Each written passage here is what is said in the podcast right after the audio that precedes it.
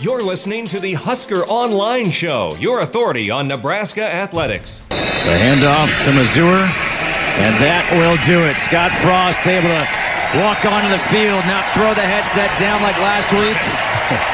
he can shake the hand of Thomas Hammock. Say congratulations as they get ready to start conference play against Illinois. I think our whole team knows it's, it's time for Big Ten play, and, and uh, we're looking forward to it almost like a start of a new season. We're excited that uh, it gets to start this Saturday. Uh, man, it means everything. This team is just growing and growing. We're not perfect, but we're, we're working on it and we're fixing the little things, and we're gonna we're gonna do this thing right. Well, I'm excited to get into Big Ten play. You know, we got a big test on the road this week. Watching Illinois on tape, more on defense so far. They've improved a bunch from last year defensively. Think they are some of the schematic things they're doing are different. They look uh, bigger and faster to me. You can tell they're they're older and uh, more experienced than they were a year ago. And welcome here to this edition of the Husker Online Show. Sean Callahan, Robin Washut, Nate Clouse, guys. Big Ten Conference play is here. Um, it's been a growing three weeks for this Nebraska football team. It's not been really to script, but rarely is it ever to script, guys, as we've learned with our vast years of covering uh, Nebraska football and preseason expectations meeting up with actually what happens. Um, but yeah, I, I, thought like last Saturday was a step in the right direction. Um, I want to go back though to the way Frost finished that first half. I thought that set the tone for how they want to approach the rest of this year. You know, third, was 44 seconds left. Frost had two or three timeouts left. Mm-hmm. Um, and on the 13, a lot of teams at that point just kind of go conservative. He goes, Nope, we're going two minute. And they drove down the field 39 seconds on an 87 yard scoring drive. And I thought that was a big message to the offense that had been struggling at that point and something that they needed to kind of get some confidence as they move forward after this Northern Illinois game. Well, especially with the issues they're having at kicker. I mean, like the uh, the idea that you're going to go down the field and set up a field goal to end the half. I mean, that's probably more risk than uh, you would want. And so, yeah, a lot of coaches would probably just bottle that up and uh, go into the half with the lead and you know get on into halftime. But uh, I thought, you know, that was a perfect example of what Frost said after the game, where uh, I think he learned a bit of a lesson at Colorado, and even maybe in the opener a little bit too, uh, where he was getting a little too conservative with his play calling, and you know, playing not to lose, and you know, for a guy whose entire mantra is no fear of failure, uh, he wasn't living up to that as a play caller, and I think he realized that, and so that was a, a perfect example of you know what let's go do this right now. We're, we're here to score points and we're going to go do it. We have an offense and we have full faith in you guys. Go out there and prove me right. And it worked. And the fact that not only it worked, but it worked really, really well to where like that was probably as efficient and dynamic as we've seen this offense all season. Uh, that really, I think, was a springboard uh, for maybe the rest of the season. You know, we'll see what happens. But that is kind of one of those points I think you look back to um, as maybe the be looking for the, the flip and the switch moment. Uh, I think that that could be one of them. Uh, you know, especially with the way that they finished the game. Uh, you know, kind of again another issue they shored up from a week earlier. Uh, a lot came together. I think not only for the team but for Scott Frost and his staff to get back to what made you so successful at Central Florida and Oregon.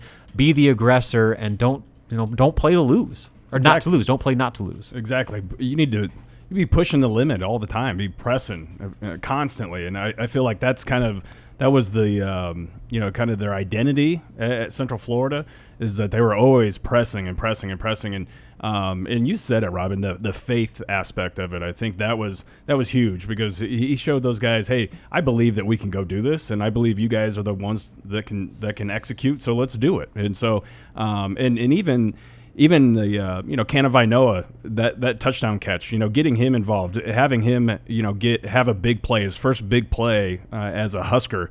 Um, you know, I, I, think that's just a big boost of confidence for all those guys. You're listening here to the Husker Online Show. Sean Callahan, Nate Clouse, Robin Washut, as we discuss Nebraska's win over Northern Illinois. Now get you ready for the start of Big Ten Conference play. And guys, as we start to kind of look at what lies ahead, I think the conference slate is still very much wide open. We're gonna we're gonna learn a lot this weekend. Michigan plays Wisconsin. Um, Michigan hasn't won Madison, I, I, believe, since 1998. I mean, it's been a long, long time. I think they've only played in Madison five or six times since that period. But Uh, they have not won a lot of games there. That's going to give us a good good taste of this league. Um, but you know, I, I, feel like we still don't really have a good feel, other than Ohio State's looked really good, Wisconsin's looked really good, uh, but this league to me is very much wide open. Well, especially the West. I mean, yeah, Wisconsin's looked uh, like world beaters, but you could question the level of competition they've faced so far. And so, I mean, this this weekend, I think uh, yeah, like you said, we're going to learn a lot not about the league, but specifically the West. I think you know Nebraska is going up against the consensus bottom feeder. How good are they going to look in a game that they're favored by two touchdowns? Are they going to look like the team we expect them to be, or are they going to continue to struggle the way they have? You know, essentially the first two weeks uh, of the year. So um, it, it kind of goes down the line to where yeah, Nebraska got didn't get off to quite the start that it wanted, but uh, there is a lot of season left to play. And the way that Nebraska's trajectory is going, they're pointing in the right direction where a lot of other teams in this division uh, aren't. And so uh, we're going to learn about Wisconsin. I think Iowa still has a lot to prove. They they dodged a bullet against Iowa State and uh, very easily could have and probably should have lost that game. And then they're sitting with the exact same record as Nebraska. So I mean, you know, I think that this is going to be the the start of the real season as far as Nebraska is concerned. You know, the college football playoff stuff bit of a pipe dream. I don't know why that was even being brought into conversation. It should be about winning the West. Exactly. I mean, don't don't worry about anything else exactly. until you actually win the West. And that's what Mohamed Barry. He got a lot of flack for you know his comments about you know going to Indianapolis and playing for a Big Ten championship.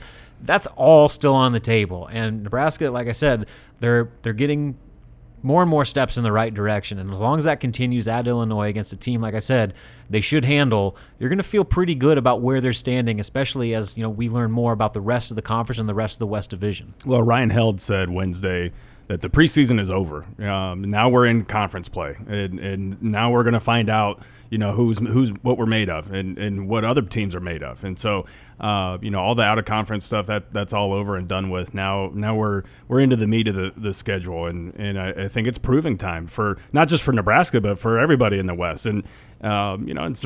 I mean, I don't know if it's surprising or not, but it, the West still is very, very wide open, in my opinion. Um, you know, Minnesota has has yeah. somehow Are the worst three and O team in the country. Right yeah, now? I mean, worst maybe Power Five three and O team. I mean, yeah. you can make that argument. I mean, seriously, I mean, they somehow escaped. They won at from, Fresno. Though. That was a nice yeah, win going and, out there. And like I didn't after what they did, how they barely beat South Dakota State. I thought that was that Fresno game out there. Was, I picked Fresno to win. I did too. Um, I picked Minnesota, and then and then uh, was it? Southern, I got lucky. Though. Southern Georgia though. Um, Georgia Southern or Georgia Southern. Yeah, I mean they can they convert like a fourth and thirty yeah. to. Anyway, uh, yeah, it's it's all wide open and. And I think that you know, going on the road, it, it's an opportunity to take an, a big step in the right direction. Getting that first road win. I mean, this is this is one more opportunity to kind of, um, you know, I think X kind of cross cross something out or, or, get another monkey off your back. And it sets up real nice for Nebraska as Illinois coming off a very disappointing loss last weekend to Eastern Michigan. They would have been 3 and 0 going into this matchup, but instead they, they drop a, a very, very bad game. You know, they put the schedule together, Josh Whitman did, for Lovie Smith to essentially be 3 0 to build some momentum. the momentum's Whoops. not there as uh, UConn also played them very tight. Um, so lots of questions, in my opinion, about this Illinois team as they have not really played anybody up to par. We're in Nebraska, you know, they played the defending MAC champs. They played Colorado, um, and and then obviously South Alabama is not a good team. Um, but you know, we're going to learn a lot more here um, going forward. We're going to get into this Illinois Nebraska game next, though. We're going to talk offensive storylines and what we'll be watching, including that offensive line. That's next here. You're listening here to the Husker Online Show.